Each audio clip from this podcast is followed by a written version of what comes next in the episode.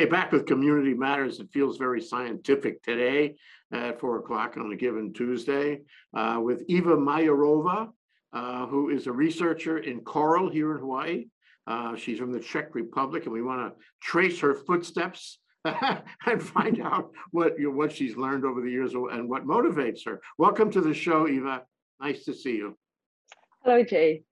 Thank you for having me. So your laboratory is the Coral Research Laboratory. Can you describe uh, what and where your laboratory is, how it's staffed, what it's done, what it's doing now? Yes. So, so we are located at Coconut Island uh, within Hawaiian Institute of Marine Biology, uh, which is a department under U University of Hawaii at Manoa.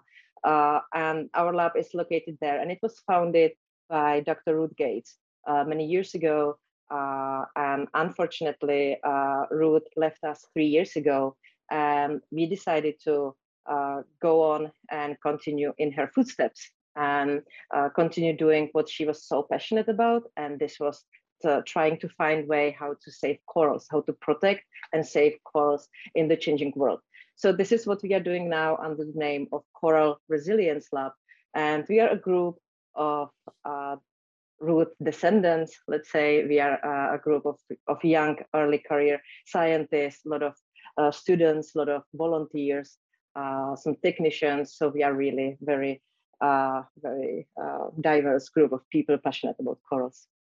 Yes, that's a, that's the magic word, passionate, because you know you can't do the kind of drill down biochemical science you're talking about without being passionate. You probably wake up at three o'clock in the morning and see little visions of molecules. I bet yes, yes, it does happen to me. Yes, I I already had some dreams that led me to some discoveries. so let's talk about how you how you got from the Czech Republic to here, and uh, how you how you um, when you learned to care um, about um, molecular science and um, research in uh, in, um, in in in in ocean ocean research like this um, from a, a country um, that was landlocked, and mostly landlocked uh, back in Europe. Um, and, and now we're, we're talking about, um, you know, uh, we're talking about uh, ocean science.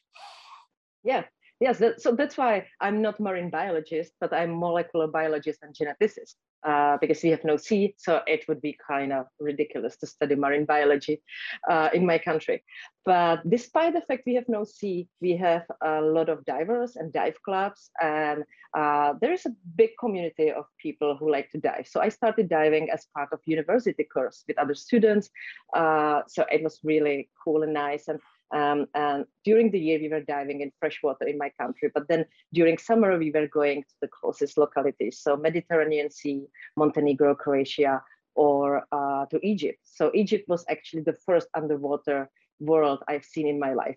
And yet it's still the best so far, I must say. Uh, so that's where, where I, I fell in love, like literally fell in love at first sight with marine life and underwater world. But yeah, then so I, I was still a molecular biologist and geneticist. So there was like very long way uh, to to move to marine biology. So I have never actually uh, changed to being marine biologist. I'm still molecular biologist and geneticist. I just don't study humans anymore. I study corals. There's no coral in the Mediterranean, is it? Well, there are some corals, but it's not the same as here. Uh, it's yeah. definitely not tropical coral reefs. Let's take a, just a moment to digress and, and tell people what coral is. You know, it's not just jewelry, right? Yes. Oh, oh, I, I hope not.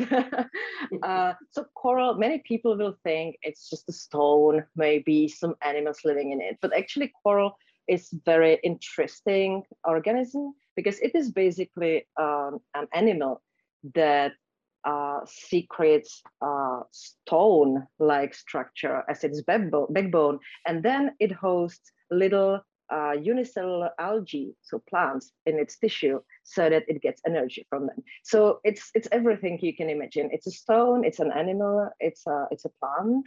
All this together forms a colony called coral. So um, they're living beings, uh, and they are in a community, a colony, um, and I guess they're interdependent. Um, how long do they live? What's it like? And what's the sex life of a coral? So they live they, are very long-lived animals.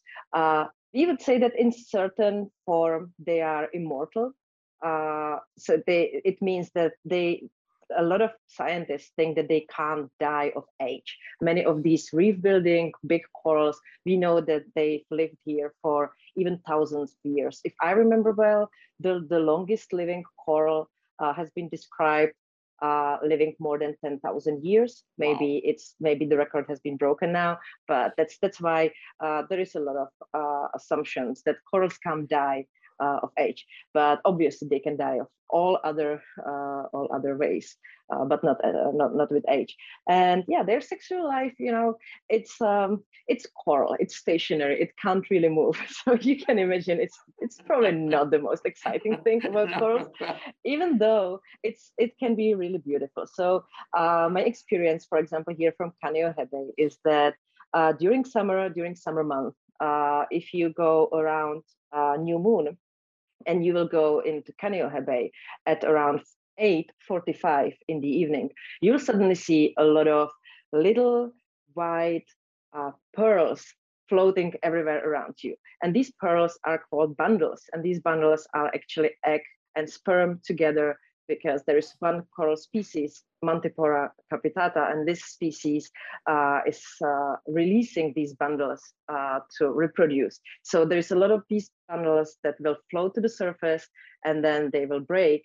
Sperm and egg are released, and then there is uh, there is fertilization that occurs everywhere in the ocean, and little embryos first appear, then they transform into swimming larvae. And then these swimming larvae, they will swim and try to find a little hiding place uh, somewhere on the reef. They settle down, and that's how new coral is born. And then you have to wait years and years until you are able to see it. Because they go shy, very slowly. aren't they? Yes, they are shy. Yeah. now, can you go? Me, can you go down in the ocean there and grab those little little things and yes. uh, so, take them back to the laboratory and examine them? Yes, so that's exactly what we are doing. So we have, so we either collect them in the field, meaning in the water of Kaneohe Bay, and either we put uh, it's sort of it's not a fishing net, but it's it's it's a kind of net with a Tupperware on on the top of it. So when the coral releases all these bundles, they will go into the Tupperware, and then when all this is is over, we'll just close the Tupperware, turn it around, and that's how we collect the bundles of individual corals, individual colonies. Uh, so yeah, this is this is what we do. This is how we spend our summer nights here in Kaneohe Bay. and you can watch them grow. You can create, uh, I don't want to say artificial, but say laboratory colonies of coral that way. Yeah? Yes, yes, that's that's exactly what we do. Uh, uh, I have a colleague who is really crazy about rearing little corals. So every year he will rear literally tens of thousands of larvae into adults. But uh, the problem is, uh, well, it's not a problem. That's evolution. That's how it how it goes. That corals they will release like millions of larvae uh, during one night, but then the mortality is almost 100%. So almost all of them will die because something will eat them. Obviously, that's like a really, really good source of, uh, of fat uh, and of like all nutrition nutrients, sorry, uh, or they will settle and they will settle at the wrong place. That like a stone that will flip over, so they will die buried in the sand, or they just die buried in the sand because there is a wave coming, etc., etc. So mortality is really high. Uh, in our lab, we are able to get tens of corals of like visible size corals every year for our experiments. So that's and, so and we consider this very successful. Have any idea, you know, in the wild, how many of the larvae survive and how many die? It must be a relatively, there's a lot of them, but it must be a relatively small percent actually yes. survive in the colony, you know? Yes, it's definitely less than 0.1%. So uh, it's it's way less than this. So it's way less than one uh, than one in a thousand larvae that survives. Uh, yeah, I, I, I don't know the exact number. I don't know if anyone knows the exact number, but it's at least uh, at maximum. Sorry, it's at maximum one in a thousand larvae that will survive. So theoretically, in a laboratory, you could generate uh, larvae. You could yes. you could ma- make them grow them. You could grow them in small numbers and in big numbers and, and then you can take them back into the wild and you can re, you can create a coral reef that way if you treat them properly. Am I right? Yes, so in theory, this is exactly uh, one of the theories of how to save coral reefs, how to make them more resilient, is to outplant more resilient corals on the reef.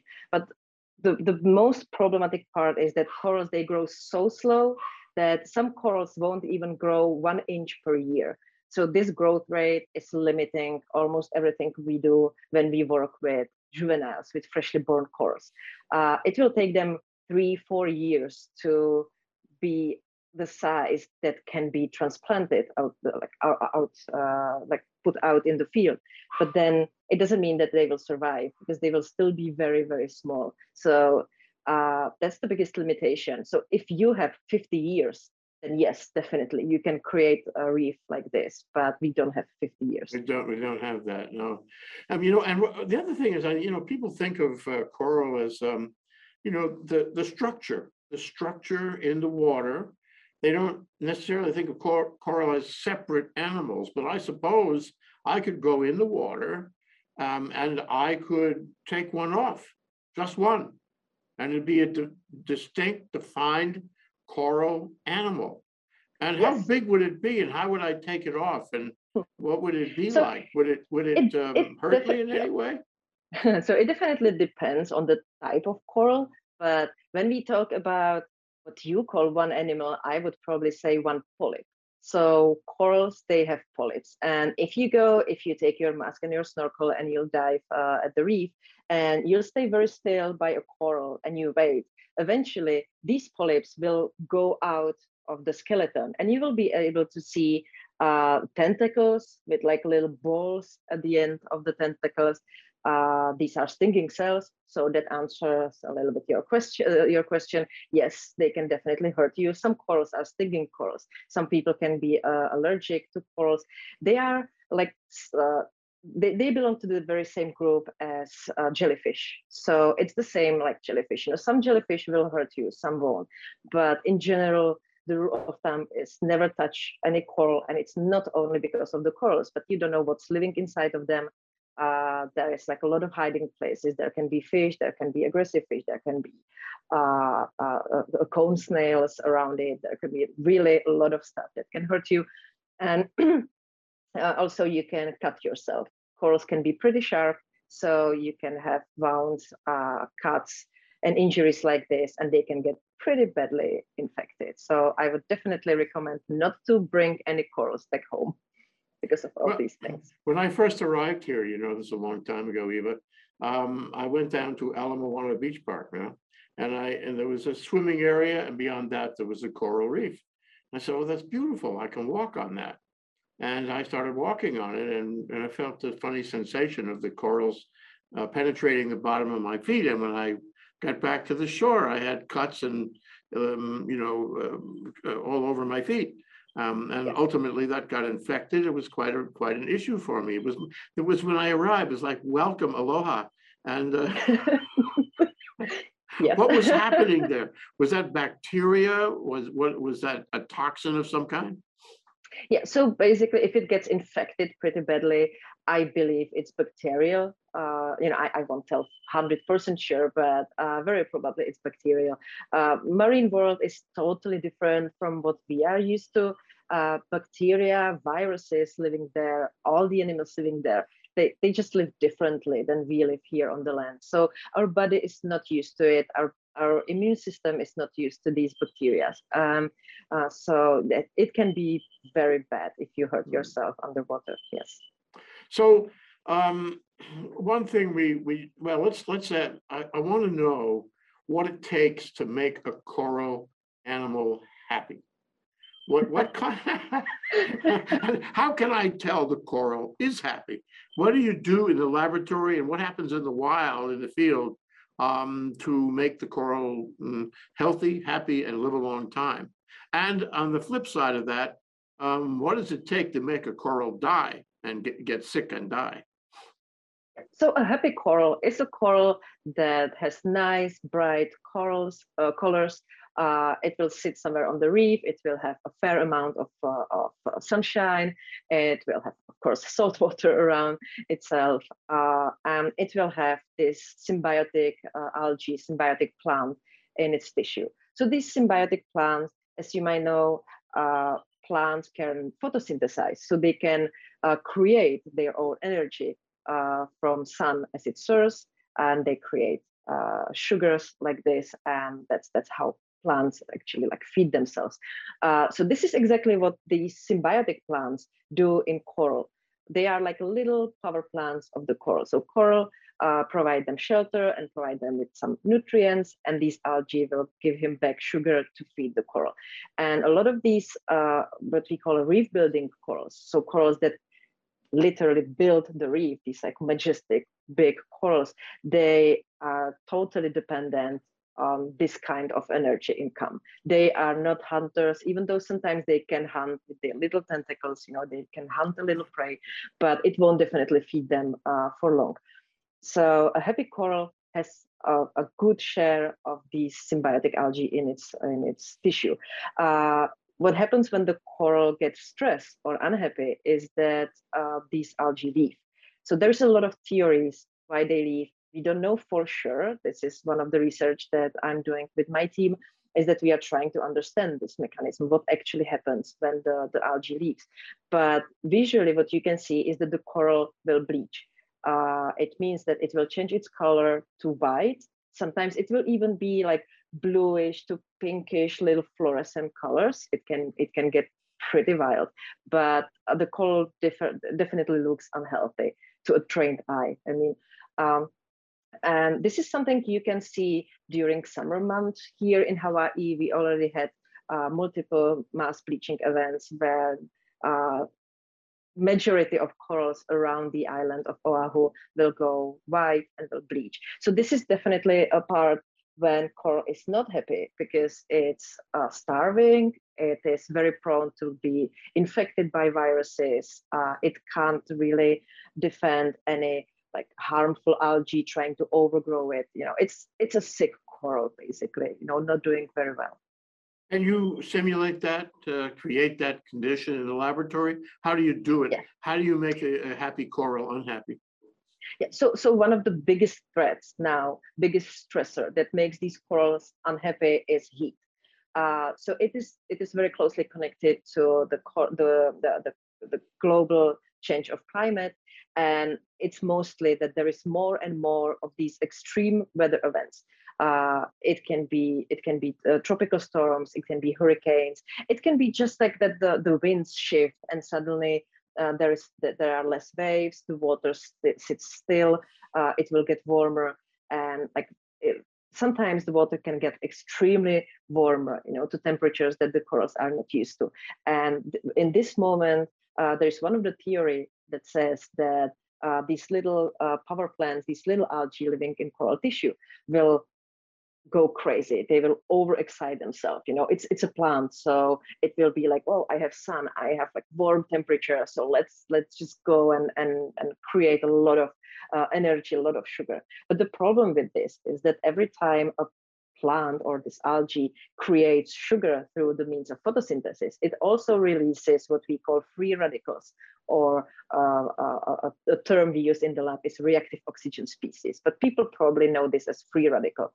And these free radicals are harmful. They are harmful for me, for you, for corals, for plants, for basically everything in this world. It's uh, uh, it, it can damage DNA, it can damage uh, proteins, it damages the membranes. It, it is, you know, it's like an arrow uh, just going somewhere and, and destroying everything it goes through.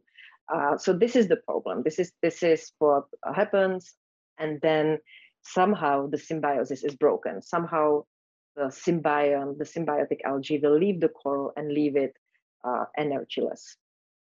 Well, yeah, you know, it's so interesting that um, what you've done with um, the antioxidant approach, and, and the article in the paper talked about uh, something called mannitol, um, which is um, some kind of compound that's an antioxidant that would help people, would help people whose uh, systems are breaking down, who have, uh, you know, uh, uh, their, their immunities are breaking down and so forth. Um, and so you give them antioxidants and they do better. But what struck, and, and of course, uh, as we discussed before the show began, antioxidants are good for all living things, including humans and coral and all of us. Um, and I, you know, that's really important as a, that'll be on the final exam, you know? Uh, Yes. But Yes. you know what Yeah, me? you're you're right. You're right. So it's um uh so, so we have like every organism have multiple layers of defense of stuff that can come from the outside, and antioxidant system is one of the basic ones, one of the uh, one of the systems that have evolved a very long time ago and has kept has been kept by every organism that uh, that we know that I know right now. Um, and it's it's what I was talking about, like when you have these free radicals that are just like hanging around, uh, you need to uh, get rid of them. You need to scavenge them, and this is what antioxidant system is for. Uh, so we know that in in humans, uh, they can prevent some form of cancer. They can even be helpful during some some cancer treatments. You know, when doctors give you uh, use some kind type of uh, treatment in your body, they can also ask you to uh, get more antioxidants to like prevent your body from other type of damages, etc. Uh, so I, I also had this idea. What if it can help the coral? You know, maybe since we know that that uh, free radicals can be problem during heat stress. Uh, so what if we give the coral more antioxidants and it will prevent them from losing the symbiotic algae. And yeah, that's exactly what happened. And it's not only this, but we also figured out that if you if you teach coral how to cope with higher temperatures, meaning that you take this perfectly happy coral and you raise the temperature just a little bit, you know, just that the coral still seems fine, but it has the time to learn. It's like when I came uh, first to Hawaiian Islands, you know, I, I could not just go to Ala Moana Beach at noon and just lay down, you know, and, and, and sunbath because I would get totally burnt. So I had to go, you know, on the sun in the afternoon and just like get my skin to acclimatize to it. So we did exactly the same with coral, except that we used heat stress. And so when we made the coral uh, learn a little bit of how to cope with heat stress, then we figured out that uh, antioxidant system or antioxidant defense was definitely one of the mechanisms that the corals uh, improved in order to be more resilient. So it's not just me adding antioxidants to the corals to make them more resilient, but it's also corals themselves who figured out that if they increase the, the, the number of antioxidants that they make in their body, it will make them more resilient. So that was fascinating, guys. It was a, a great result. That's a revelation. That's really important. But let me let me uh, give you a line of uh, thought and see what you think about this. so if you take a number of different species of, of coral um, and you expose them to unhappy vectors, um, some some species will do better than others. Uh, some will survive, uh, even you know, in the in the face of adversity. Others will not. Um, and likewise, if you take antioxidants and you give them uh, to a number of species of coral, uh, they will help more for some species than other species. and furthermore, that if you if you do that, uh, you are building resilience for some species of coral. And the next time they are stressed by some negative uh, vector, um, you know, they, they will do better because they have developed a kind of immunity um, based on the antioxidant as people, same thing as people. Yes. You have a better immune system. Okay, but I'm reminded of um, a, um, a movie we made not too long ago where Dr. Mora, who is a part of the university also, um, was talking about climate change. And he said, well, you know, you can go to the root cause of it. That is, um, you know, um, uh, you know, in, in the case of climate change, it's it's carbon, and it's it's it's the change of the planetary environment. yeah? Uh, Mhm. Or you can do what he called adaptation. Adaptation means you simply adapt to the destructive decline of the planet. And uh, his point was that adaptation is a sort of a short-term thing uh, while the planet is degrading. And so I put to you this question.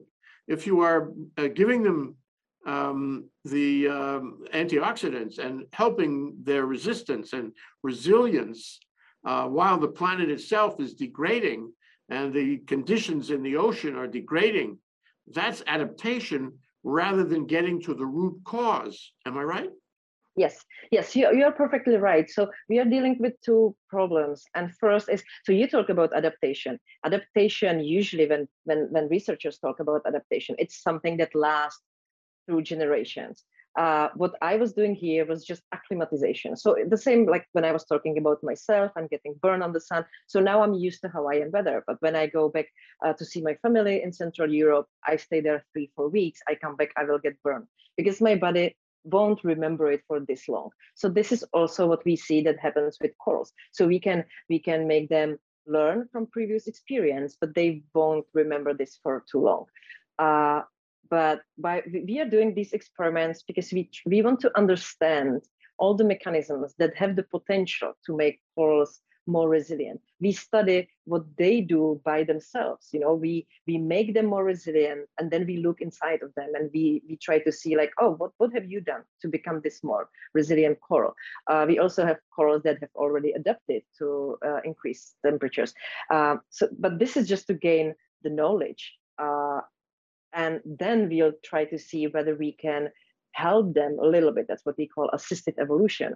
Uh, help them become more resilient in the future. But at the same time, we keep saying this is not the final solution. This is just buying us time because with the predictions, the predictions are really bad. Some predictions say that by 2050, we might lose the vast majority of corals worldwide. Uh, and we don't want this you know we, we want the corals to survive a little longer but at the same time we must do something with the pace of climate change. We, we we can't just say oh let's adapt you know it will be okay. It won't be okay. We can't adapt the whole planet.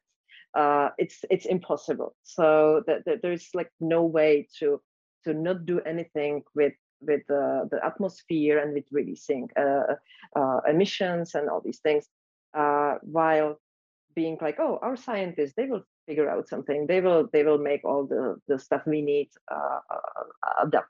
No, we won't. We can't do this. We uh, we are not gods. You know, we we can we can only only try to help the system a little bit to buy us a little bit more time. But the final solution is definitely to fight fight the, the, the basics of the climate change, like the, the basic reasons of the climate change, which is yeah. uh, greenhouse emissions, uh, at the first place. Yeah, that, that was his point too. But let me ask you this. So um, I'm John Q. Everyman, and I'm walking down Bishop Street, and you stop me and you say, um, you know, what do you think of coral? Um, what do you think about the fact that we might lose, you know, a good percentage of the coral in the world's oceans and on the world's beaches uh, in the next few years? And he says, I, I don't care. I don't surf. Uh, I don't, I don't shop there, you know? Uh, this, this is not my concern, and so what? Um, what do you say to that, man? Yeah, so corals are extremely important. Uh, there is like one third of everything that lives in the ocean lives at coral reef or very near the coral reef. Uh, almost 70% of which is uh, which is three fourths almost of, of all the organisms or everything that lives in the sea is somehow related to uh, coral reefs at least some part of their life so if we lose corals we lose fisheries. We lose uh, and, and people who fish they will lose their jobs they will lose their uh, their livelihoods. Uh, a lot of people in the world will lose the the source of their food. Uh, we also of course protect the uh, protect the, the the coast. So uh, in Maldives, for example, when uh, during some developments they, destroyed the coral reef, then they figured out that they have to build artificial wall to protect the coast, and they paid ten million dollars per kilometer of this wall to be as, and, and it's still not as protective as the corals. Uh, in the United States, there is an estimate that all the coral reefs in the whole United States uh, protects uh, around 850 billion dollars of infrastructure. So this is something uh, very important. Uh, reefs are the first barrier when there are when there is high surf, when there is hurricanes coming to uh, Oahu. People in Kaneohe Bay can be quite relaxed because there is there are so many coral reefs that they will just break the wave energy and and uh, there won't be any any big tsunamis or big waves you know coming uh, to the shore during uh, during hurricanes so there is there is a lot of stuff that corals are definitely good for and if we lose corals we will basically lose all the seas we will lose the coasts we will lose coastal uh, environments like mangroves. There are no mangroves in Hawaii, but uh, or there should no not be any mangroves in Hawaii, but in other countries there are mangroves, and, and mangroves will also die off. And then it's you know it, it's like if you build a house of cards and then and then you just like cut the base of it, everything will collapse. So this will happen when when if hopefully not corals uh, coral reef dies. But, but we don't want to give uh, the impression, do we, that um, coral is the only thing in the ocean environment that is being affected by, by global warming. Um, and I'm thinking of uh, Dave Karl, uh, National Academy of Science at uh, the uh, C-MORE, the uh, Center for Microbial Oceanography Research, uh, where every gram of seawater is a universe of microbiology and it is changing dramatically over time. And so there, you know, there is, am I right? There's a million zillion things happening in the ocean that also have ultimately will have an effect on our lives. Coral is one of them. It happens to be very important, but there are many others, right? Yes, yes, it's like definitely. It's like it's like the the land ecosystems. Uh, corals are like trees in the forest. But then forest is not only trees; it's it's everything around. It's animals living there. It's uh, it's animals living in the ground, uh, birds flying around. So coral coral reefs are really like the the housing unit, I would say, for a lot of other life. But yeah, it's it's definitely not the only thing, but it's the most visible thing, and still not yet visible to, uh, to enough people to care. Uh, there is uh, in the documentary Chasing Coral, I believe it was there, there is this quote that sometimes during some mass bleaching events, there was up to 70% of corals in some regions around Australia that bleached. So imagine that there is 70% of trees in a forest that suddenly lose leaves. People would panic. People there would there would be immediately so many organizations and people and politicians and like all the media would just look at that forest and ask the question why? But when this happens underwater nothing really happens because people don't see it. And as you said there's a lot of people who will be like i don't surf you know i, I don't dive. I don't care if the reef is there or not but they don't realize that that ocean without corals is the same like land without forests it's mm it's sad. It's, It's it's all It's- interdependent. Yes. I don't, you know, David Attenborough, it's all interdependent. yeah. So I want to, I want to take a trip with you, Eva, just for a moment, into, into the microbiology to, of, of a coral and, uh, and ask you what you see there and how, um, say, the antioxidant affects that and uh, in terms of the microbiology. Can you talk about it? Give us a, a little voyage.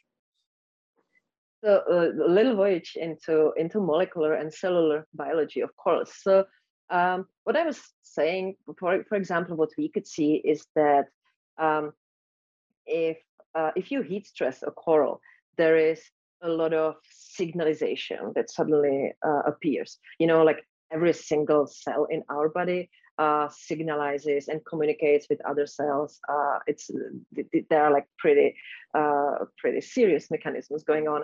Uh, every action has its reaction, uh, and this is what, what we are studying. So we are studying this like signalization pathways and then execution of of what coral things that should happen. So when coral is heat stress, one of these pathways that we see activated is so-called program cell death pathway.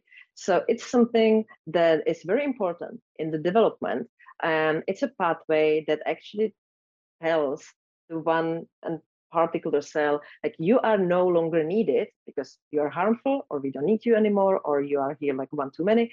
Uh, please pack your stuff and die in a very neat form. you know, it's a, it's a, sometimes we call it cellular suicide.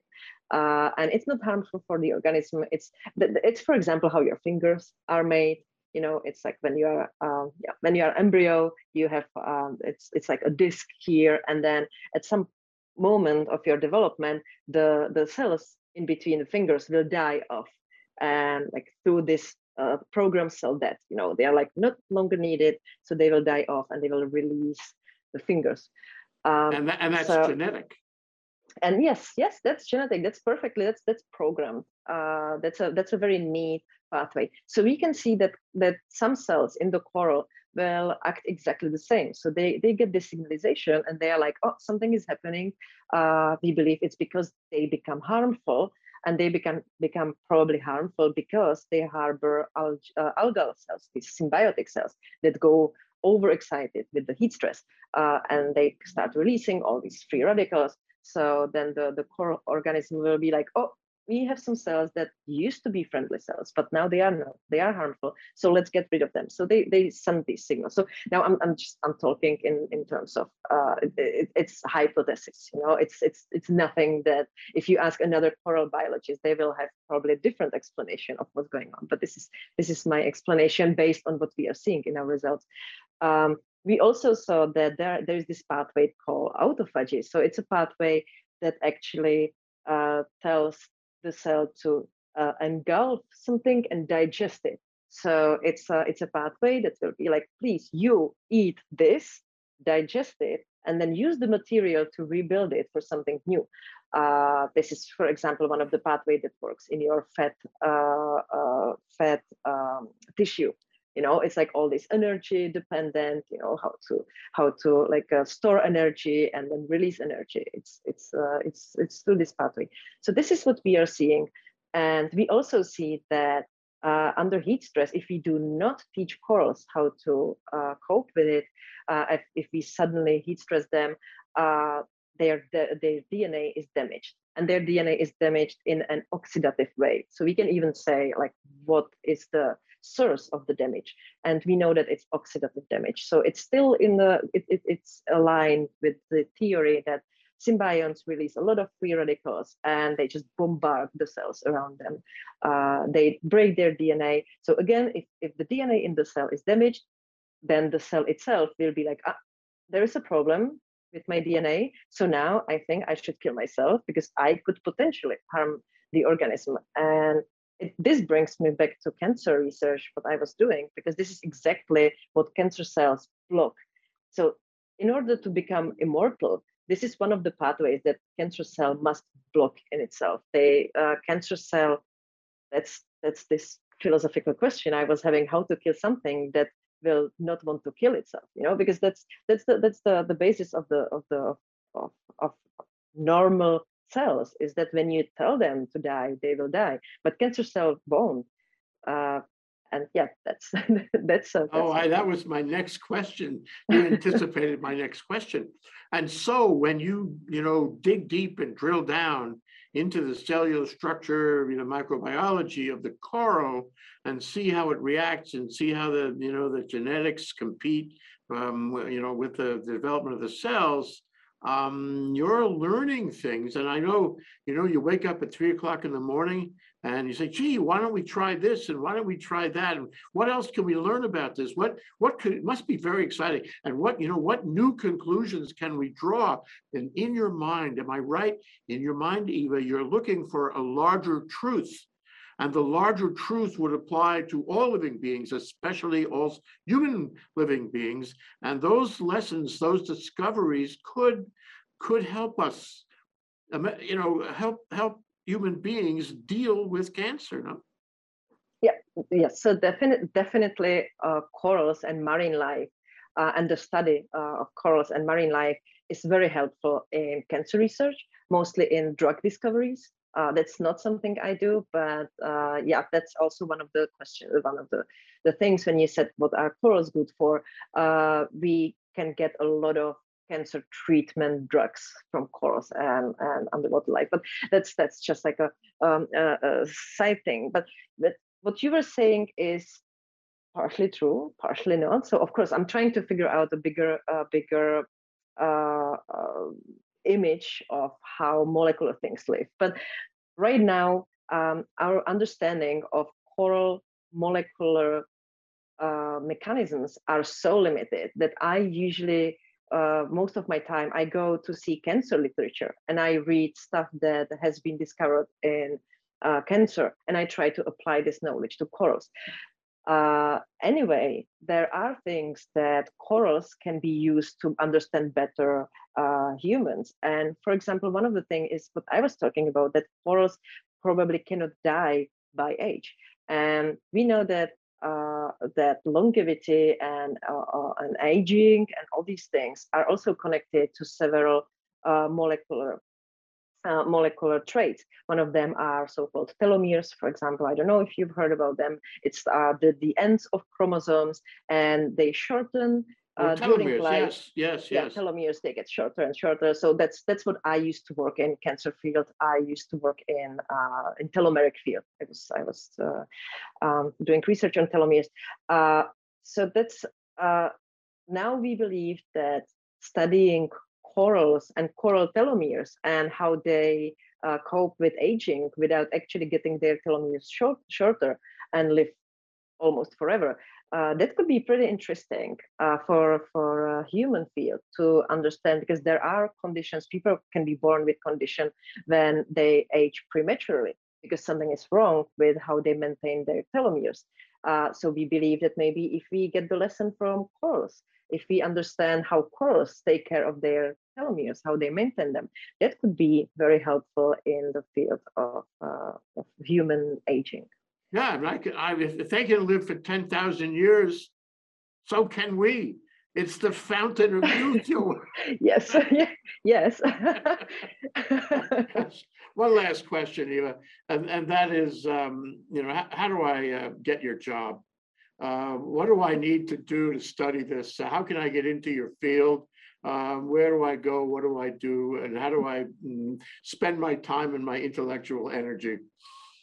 So I, I, I studied molecular biology and genetics uh, at, at college, but uh, basically when I look at my colleagues, everyone has studied something different. So what I would say is that you need to study something biology related, you know, and then and then you just find your place uh, on Earth. You know, you, you just uh, the most important thing about research is to get passionate. If you if you are not passionate, that's why I left cancer field. I I loved it, but I was not really passionate. I was not waking up at three in the morning, you know, to to read something about like new drug discoveries in cancer.